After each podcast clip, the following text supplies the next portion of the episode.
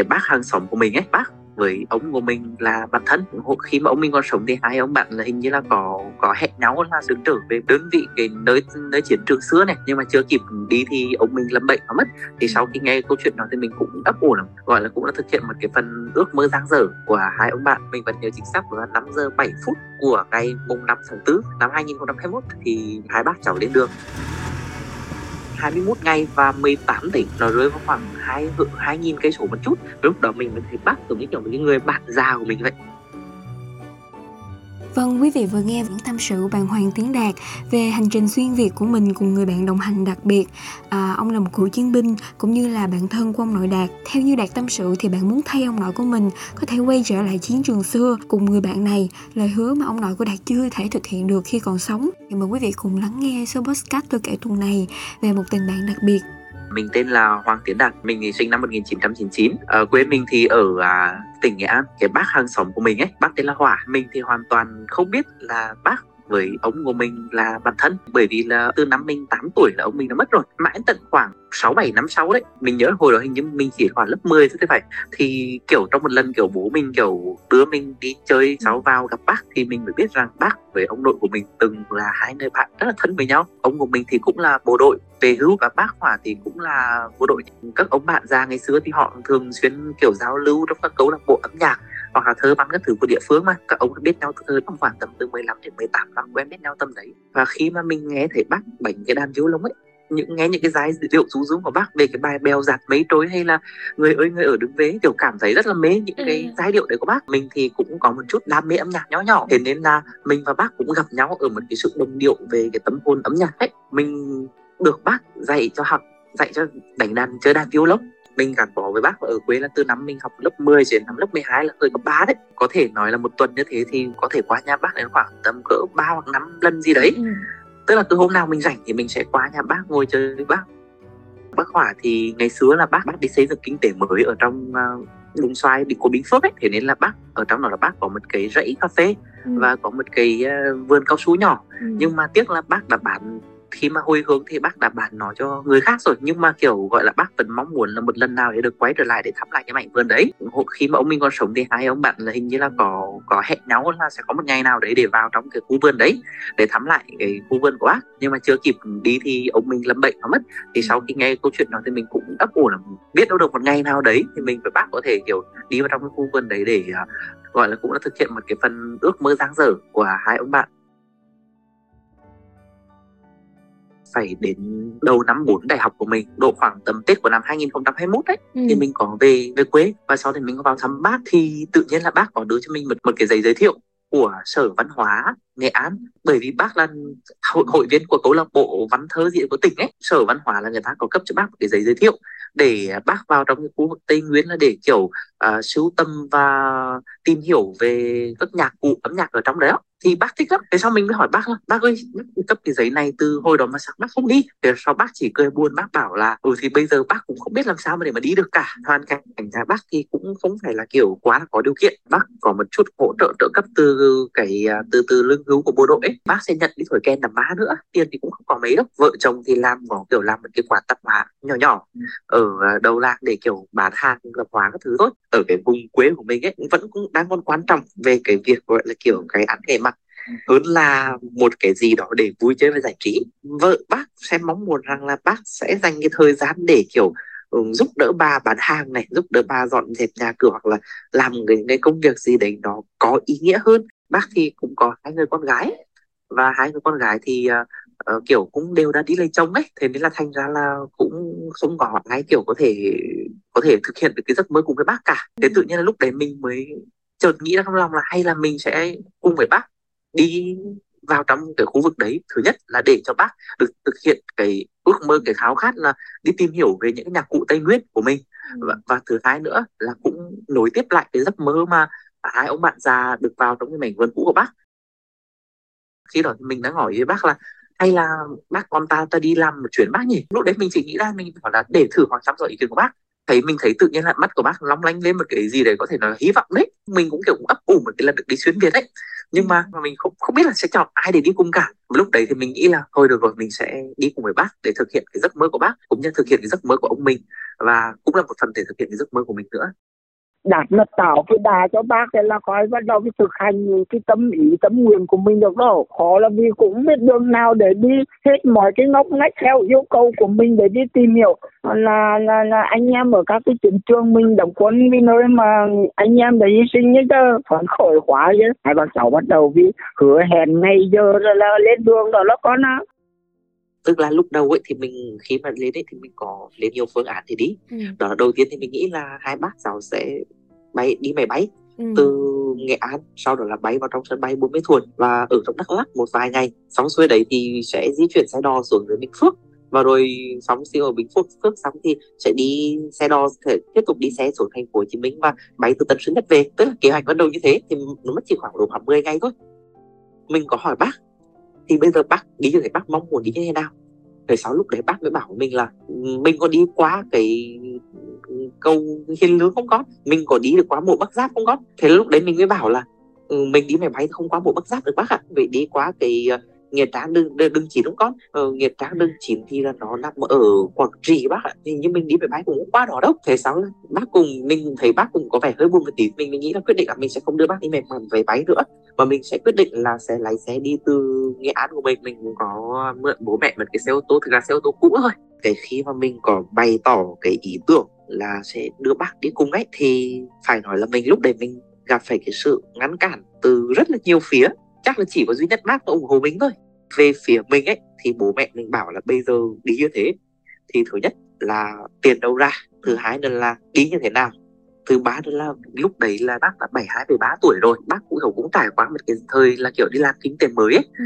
thế nên là sức khỏe các thứ là cũng giảm sút cũng không phải là kiểu có thể kiểu khỏe như các cụ bình thường được đi lỡ mà có chuyện gì đổ bệnh bị đau bị đột quỵ hoặc là bị một cái ví dụ như bị tai nạn ở dọc đường ấy. Ừ. thế thì như thế nào? Ai sẽ là người chịu trách nhiệm những cái việc đấy? Còn về phần gia đình của bác thì cũng phản đối không kém cũng bảo là bố thì bây giờ ra như thế rồi ở nhà với mẹ với con cháu đi chứ cứ đi chỗ này đi chỗ kia làm gì? Bà vợ của bác để các anh các chị của bác coi là các con của bác nữa nhưng mà ngoài ba con lối xóm là bác bây giờ đã có tuổi rồi, đi đứng ra riêng các, là không? Cái việc này bởi vì nó là cả một cái cái vấn đề kỷ niệm của một thời kỳ trái cái thời loạn. Bà với các cháu cứ nói là ông đã ra là này nay khác, đi thì mà không không đi thì cũng có thời điểm nào được. Và hơn nữa là có thằng cháu đạt đây nữa thì có cái là hai các cháu để nên là phải có những cái việc để bàn nấu bằng cấm đầu hợp lý rồi.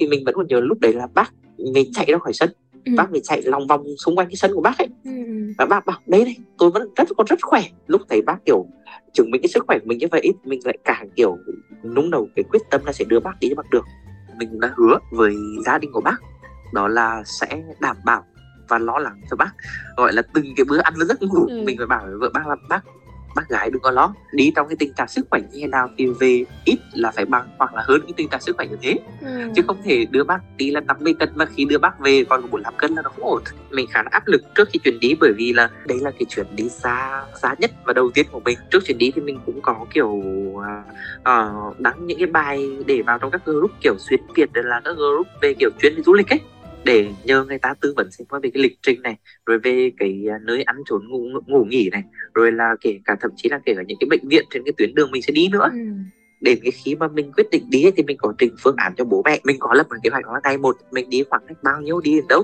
dừng lại ở những đâu, kiểu kiểu này là như thế. Xong xuôi thì mình có bảo với bố mẹ là bây giờ tình trạng sức khỏe của bác như thế, thì à, có sẽ chọn những khách sạn nào mà, kiểu, nhà nghỉ nào hay là nó ở gần bệnh viện đấy để nếu mà có chuyện gì mà cái thì sẽ đưa bác ngay sang bệnh viện luôn. Thế thì sau khi nghe xong thì bố mẹ mình cũng bảo là thì mặc dù là kiểu có vẻ là không kiểu không thực sự là uh, quá ủng hộ nhưng mà cũng gọi là cũng đồng ý để cho mình đi về bác. Còn đến nhà bác thì gần như là bác ừ, không ai đồng ý cả nhưng bác vẫn quyết tâm bác đi. Thì mình vẫn còn nhớ là trước cái ngày mà bác đi ấy thì bác có viết một cái lá thư. Ông viết dạng kiểu là trắng trối lại ấy rồi là kiểu nhà cửa tức là sẽ có một cái phần là kiểu là cái di trúc của bác chuyện gì thì nhà cửa nó sẽ được xử lý thế nào. Đó và phần còn lại là bác bảo là bây giờ chuyến đi này là cái tâm nguyện cuối cùng của bác.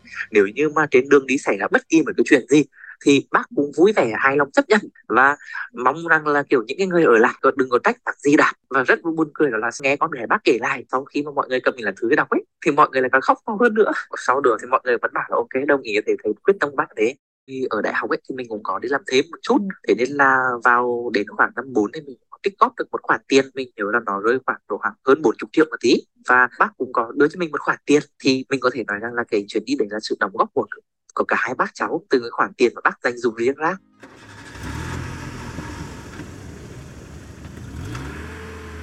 mình vẫn nhớ chính xác là 5 giờ 7 phút của ngày mùng 5 tháng 4 năm 2021 thì hai bác cháu lên đường. Tức là mình sẽ đi từ dọc theo bờ biển từ nghệ an này vào hà tĩnh thì sẽ dừng lại ở ngã ba đông lộc này sau đó vào quảng bình thì sẽ gài thăm mộ đại tướng võ giáp này. Ừ. sau đó vào quảng trị thì sẽ đi các nghĩa trang liệt sĩ đường chín này nghĩa trang liệt sĩ trường sơn này. Sau đó là vào huế thì sẽ được đi lăng tẩm của các vị vua ấy. Sau đó thì sẽ qua ở bên uh, Huế sau đến Đà Nẵng mà mình có đưa bác thẳng vào trong Hội An. Sau đó Hội An xong thì vào trong Nha Trang Khánh Hòa Ninh Thuận Bình Thuận rồi sau đó là xuống dưới Đông Nai đấy Đông Nai xong rồi lên Bình Phước là lên được đến nhà của bác. Ừ. rồi xong đó là sau khi đến được nhà bác xong ấy, thì mình mới tiếp tục vào ngược lên Tây Nguyên để bác tìm hiểu cái nhạc cụ. Và trên cái đường về thì mình sẽ dọc theo quốc lộ 14 để đi dọc ở bên thì biên giới của nước bạn Lào ấy và sau đó trở về. Thì mình đi một cung đường mà về một cung đường khác. Ừ. 26 tháng 4 thì mình về đến nhà. 21 ngày và 18 tỉnh nó rơi vào 2.000 cây số một chút nghỉ trưa thì mình có thể nghỉ nhẹ nhàng ở trên xe nhưng bắt buộc vào buổi tối thì mình sẽ tìm cho bác một cái nhà nghỉ một khách sạn nào đấy ừ. ừ. và đặc biệt là nó phải gần bệnh viện một chút còn về phần ăn uống được cái là hai bác cháu đều kiểu rất là dễ trong việc ăn uống ấy thế nên là mình tiện gì thì ăn đấy thôi bác thì cũng kiểu cũng ăn uống hơi ít ấy. Ừ. thì mình cũng bảo với bác là bây giờ bác ăn uống như này thì còn không đưa bác đi nữa đâu. Ngày mai là mình quay về đấy. Ừ. thế sau là nghe thì, thì bác cũng cố gắng kiểu ăn thế để cho hết được về chất cơm mình cũng chuẩn bị cho bác kiểu các uh, sữa hay là kiểu các thứ để khi nào bác kiểu cảm thấy bác đói cảm thấy bác biết là mình sẽ có cho bác ngay. Nhưng mà có một điều đặc biệt là mình sẽ đặt chuông hẹn giờ trước. Tức là cứ buổi sáng thì cứ khoảng tầm cỡ sáu rưỡi hai bác cháu dậy 7 giờ bắt đầu ăn sáng để vệ sinh cá nhân sau 7 giờ ăn sáng. Rồi 8 giờ bắt bắt đầu tiếp tục đi. Và đặt chuông đúng 11 giờ 30 là phải dừng lại để ăn trước. Và buổi tối thì cũng phải 6 giờ 30 hoặc 7 giờ là đã phải ăn tối rồi. Đó để đảm bảo sức khỏe cho hai bác cháu. À, đi thì hết nhiều tức là về cái xăng xe rồi câu đường các thứ hết nhiều. Rồi nhà nghỉ các thứ hết nhiều chứ ăn uống thì nó bao nhiêu cả mình cũng xác định là mình sẽ đi làm sao gọi là với tốc độ hợp lý nhất ừ, thứ nhất là chắc chắn là nó không quá nhanh để không bị gọi là quá tốc độ và ừ. nó cũng quá chậm bởi vì cái hành trình của hai bác nó rất là dài thì mình cũng hạn chế chạy đêm nhưng mà cũng có những cái ngày là mình không thể tránh được bởi vì là mình cố gắng hoàn thành cũng được ấy thế ừ. nên là mình sẽ chỉ chạy đến tối đa là đến khoảng 10 giờ bản lĩnh của của của của đạt thì ăn nhiều chỗ nhiều cái. Đi đường xá đang đang còn còn nhỏ mà nó cầm cả vô lăng đi tới hàng nghìn km. À, đường xá thì không không ấy vào trong cái vùng nướng dày à, là là đường là lại khó đi là cho thế mà cháu nó ừ, là coi như anh này thuộc cái dạng cùng bản lĩnh cùng giá trò. Đi cả trong đêm đi mưa vậy. Mà buổi đầu thì nó mà nhìn thấy hắn vững vàng cái tay tới lái từ đó thì đấy là đặt cái niềm tin ở ở anh ấy là lại là vừng ngồi với anh ấy cảm thấy nó có một cái gì anh chắc chắn và đảm bảo chứ không phải như ngồi một con người cái lớp trẻ mà cái tình hiểu thắng. Bác người mà ném anh lên cũng trắng anh đi mò mò, anh vẫn chết đường, anh đi đi đi, về về chứ không phải cứ ở dưới này này. Tuy có sự thế ứng liều là nó quá giỏi đi à, về chăm lo cái tuổi với ông già rồi bác thầy ăn là quá tuyệt vời nè. Từ cái ăn cho tới cái uống từ cái mặc đêm hôm là áo quần cho cháu nó cũng là, là chăm lo cho về vấn đề nó. Ăn rất đầy đủ không những đầy đủ mà về các cái thức ăn của bác thì chuyên môn ăn đồ cháy là bác còn ăn với cái đồ mà có cái tạp thì là bác lại không ăn được. Rồi làm cho cháu nó có cái lo lo là nó không đủ dinh dưỡng để rồi để làm tiếp một công việc à, từ bên đường sang bên kia đường nó cũng đang cứ sợ bác là đi không chuẩn rồi đấy chứ. Nó, nó rồi nó kẹp bác giống như một cái đường nhỏ rồi bác gì đấy là nó quá là cẩn thận. Trong cái chuyến đi ấy không có một lúc nào mà trên xe là ngớt cái tiếng người cả. Kể cho mình là ngày xưa khi bác từng qua đây thì nó như thế nào? Bác đã từng có những cái kỷ niệm gì gì gì đấy? Nhờ những cái câu chuyện của bác mà mình giữ được cái sự tỉnh táo rất là lớn đến cái quãng đường mình đi ừ. thì lúc đấy thì mình mới cảm thấy rằng mình với bác mới có một cái sự đồng điệu thật sự về tâm hồn. Lúc đó mình mới thấy bác giống như kiểu một cái người bạn già của mình vậy. Khi mà bọn mình vào trong cái uh, nhà hát của đại nội ấy, để xem các uh, các, các các nhạc cống của mô phỏng lại cái buổi cái của Triều Nguyện ấy, mình vẫn nhớ là cái suất chiếu của bắt đầu là người ta chiếu vào lúc, người ta bắt đầu diễn vào lúc 9 giờ 30 hôm đó thì chỉ có mình với bác và hai cái khách nước ngoài nữa.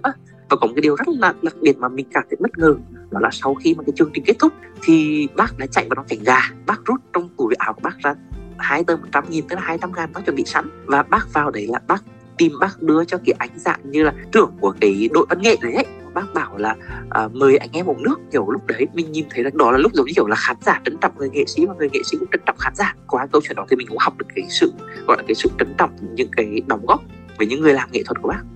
Trước đấy thì bác là làm trong cái đội văn công của cái phòng không không quân. Ở trong đó thì bác là đảm nhận cái vai trò là nhạc công violon bác có bảo là ngày xưa khi mà đánh đàn cho anh em ấy chơi đàn cho anh em nghe thì bây giờ chắc là người còn người mất. Và cũng có thể là những cái người mà đã từng nghe bác chơi đàn là bây giờ đang nằm lại ở những cái nghĩa trang liệt sĩ đó ừ. thế nên bác lại mong muốn một lần nữa bác được cất lên những cái bản nhạc của quê hương. Thế là mình đã đồng ý với bác và đã đưa bác vào trong cái nghĩa trang liệt sĩ trường sơn này nghĩa trang liệt sĩ đường chín này. Khi đấy thì mình cũng không có suy nghĩ quá nhiều và mình cũng chỉ đứng từ xa thôi. Mình cũng chỉ đứng từ xa để lắng nghe bác để nhìn thấy bác chơi như thế để mình muốn dành cho bác một được không gian riêng ấy. Thì lúc đấy trong lòng mình cũng dâng lên một cái cảm xúc gì nó rất là khó tả. Ừ. và lúc đấy mình cũng muốn dành cho mình một khoảng không gian riêng để mình tự nghĩ hy sinh những cái đóng góp của các anh hùng liệt sĩ. Và hơn hết đó là suy nghĩ về cái cách của những người già, kiểu trân trọng nhau như thế nào. Khi mà mình với bác tìm lại được, về được đúng cái mảnh vườn của bác, thì kiểu hai bác cháu đều có dâng lên một cái niềm cái niềm xúc động. Bởi vì là nhà của bác ngày xưa bây giờ vẫn còn đó, nó đã rột nát, nó đã mục nát hết cả rồi. Và bác vẫn chỉ cho bác đấy, thì kìa ô chỗ này là ngày xưa bác ở như thế nào, ngày xưa bác ở như là bác sinh hoạt như nào? Một cuộc sống không có điện, không có gì trong mấy năm trời nó xây dựng kinh tế mới đấy khi đó là mình đã thành thực hiện được cái mong muốn của bố của bác của ông mình ngày xưa. Đó là được vào thăm cái mảnh vườn của bác. À, khi bắt đầu về tới nhà thì có như là bác vội vàng bác cùng à, bà vợ với các con các cháu với ba con lối xóm tay ra họ đón họ hỏi vui lắm con ạ. À. chỗ họ réo họ mừng họ người như hỏi người khác hỏi về để vất sẵn và khỏe ra. Chứ là bác cũng có phấn khởi bác còn nói là khỏe với họ là bác đã đi được tới nơi tới chốn rất là gặp gỡ được các anh, các đồng chí của mình nằm ở lại các cái nghĩa trang chỗ A, chỗ B, chỗ C. Khi có như thì bác cũng làm tròn được một cái trách nhiệm. Sau cái chuyến đi về ấy, rất là nhờ ra tự nhiên khi này muộn là khoảng tầm cỡ gần 10 giờ tối rồi, tự nhiên bác gọi điện thoại cho mình. Thế là bác mới hỏi mình là, con đang làm gì đấy? Bác nhớ con quá, bác muốn nghe cái giọng của con thôi. Bác nghe thì thì là biết là con đang ổn rồi, con khỏe rồi. Thế con nhá, ngủ sớm đi con nhá. Thì là bác tắt máy luôn. Mình không kịp nói gì cả cũng rất là là, là, là kiểu rất là xúc động ấy ừ. bởi vì là mình không nghĩ rằng là sẽ có một người ngoài bố mẹ mình quan tâm mình đến như vậy và nhớ mình đến như vậy gọi là một cái chuyến đi của tuổi thanh xuân ấy ghi dấu lại cái mốc tuổi 21 22 rất là đáng nhớ ừ. và mình vẫn tự hào rằng là chắc là không có nhiều người ở trong cái độ tuổi của mình thực hiện được một cái chuyến đi như vậy với một người đặc biệt như vậy mình thấy mình trưởng thành hơn, mình học được cách lắng nghe mọi người hơn. Lúc đấy thì mình cũng bắt đầu lắng nghe câu chuyện của bà nội mình. Sau chuyến đi mình cũng học được cái cách gọi là quan tâm và chăm sóc bố mẹ mình nhiều hơn. Thế nên là sau cái chuyến đi đấy, mình cũng sắp xếp để có thể đưa bố mẹ đi chơi một cái chuyến. Và nhờ cái chuyến đi như thế xong ấy, thì bây giờ mình nhìn lại thì mình mới thấy rằng là mình tự hào về cái chuyến đi của mình.